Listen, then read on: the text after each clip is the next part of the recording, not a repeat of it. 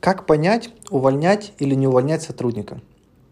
На самом деле здесь очень большое количество критериев может быть, но есть один простой способ, который я использую в своей жизни, э, о том, чтобы понять для себя, хочу ли я, чтобы этот сотрудник работал дальше в компании или нет. И я отвечаю на следующий вопрос. Взял бы я этого сотрудника снова, зная о нем все то, что сейчас знаю. Давайте еще раз. Взял бы я этого сотрудника снова, зная о нем все то, что сейчас знаю. И смотрите, когда мы брали сотрудника на работу, мы знали о нем ровно то, что было написано в его резюме, и то, что он рассказал на собеседовании.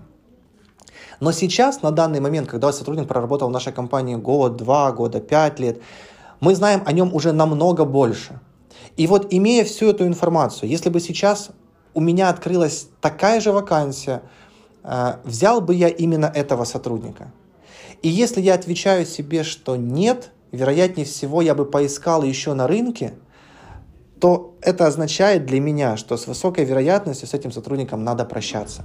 Конечно, дальше можно копнуть, почему бы я его не взял, с чем это связано, с лояльностью, вовлеченностью этого сотрудника, с токсичностью этого сотрудника, с незнанием своей должности или с невысоким уровнем навыков, которые нужны на этой должности. Но это все уже второстепенно.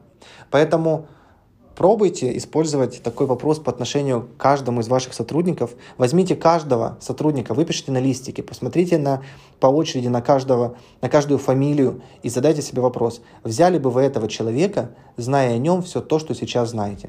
И если вы колеблетесь, или если у вас есть точное «нет», прощайтесь с этим сотрудником. Лидер – это тот человек, который умеет быть справедливым и к своей компании, повышая ее эффективность, и к сотруднику. Потому что удерживая в своей компании сотрудников, которые вам не подходят, вы прежде всего делаете плохо и компании, и прежде всего делаете плохо самому сотруднику, потому что в другом месте он бы реализовался намного быстрее, чем у вас.